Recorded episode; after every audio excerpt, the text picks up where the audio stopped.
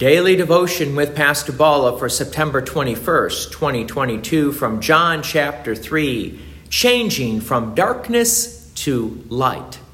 Previously, we heard that Nicodemus came to Jesus at night because many of the Pharisees rejected Jesus, and being a member of the Pharisees, Nicodemus did not want to attract too much attention. So, Jesus taught Nicodemus at night. He taught Nicodemus about baptism by being born again. He also told Nicodemus about the upcoming crucifixion, as Jesus would be raised just like the bronze serpent was raised on a pole. So Jesus would, so that all who believe in him would have eternal life. So let's continue with this narrative with what is probably the most well known verse in the Bible from John chapter 3, verse 16. For God so loved the world that he gave his only Son, that whoever believes in him should not perish but have eternal life. Again, Jesus puts the emphasis upon faith and trust in Jesus for eternal life. Jesus doesn't want anyone to perish, but Jesus wants all people to live and have eternal life. However, there are many, like the Pharisees, who reject Jesus verse 17.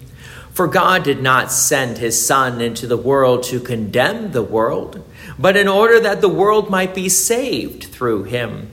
Whoever believes in him is not condemned, but whoever does not believe is condemned already because he has not believed in the name of the only Son of God.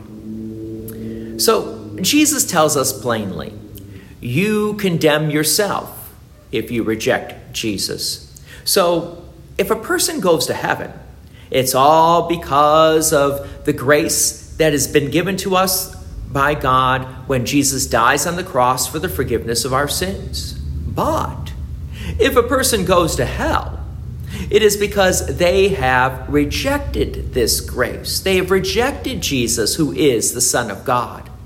So, why would anyone reject Jesus and the eternal life that Jesus provides? Strangely enough, Jesus gives us that answer in the next verse, verse 19. And this is the judgment light has come into the world, and people loved the darkness rather than the light because their works were evil. So Jesus notes that our sinful nature is attached to the darkness of the evil of this world. Then Jesus continues to add, verse 20 For everyone who does wicked things hates the light and does not come to the light, lest his works should be exposed. But whoever does what is true comes to the light, so that it may be clearly seen that his works have been carried out in God. So, how do we get to the point of switching from loving darkness to loving the light of Christ Jesus?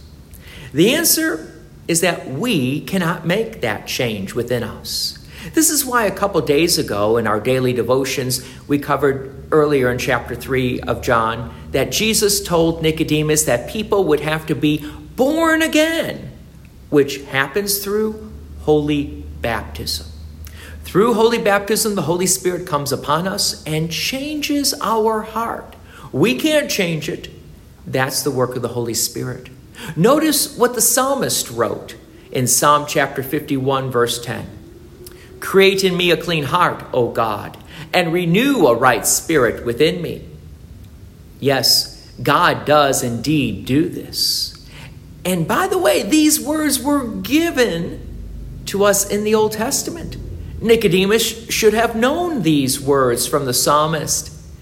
And eventually, Nicodemus would make the connections and believe and trust in Jesus. But at the moment, Nicodemus still needs to continue to learn, to continue to understand, and continue to hear more about Jesus.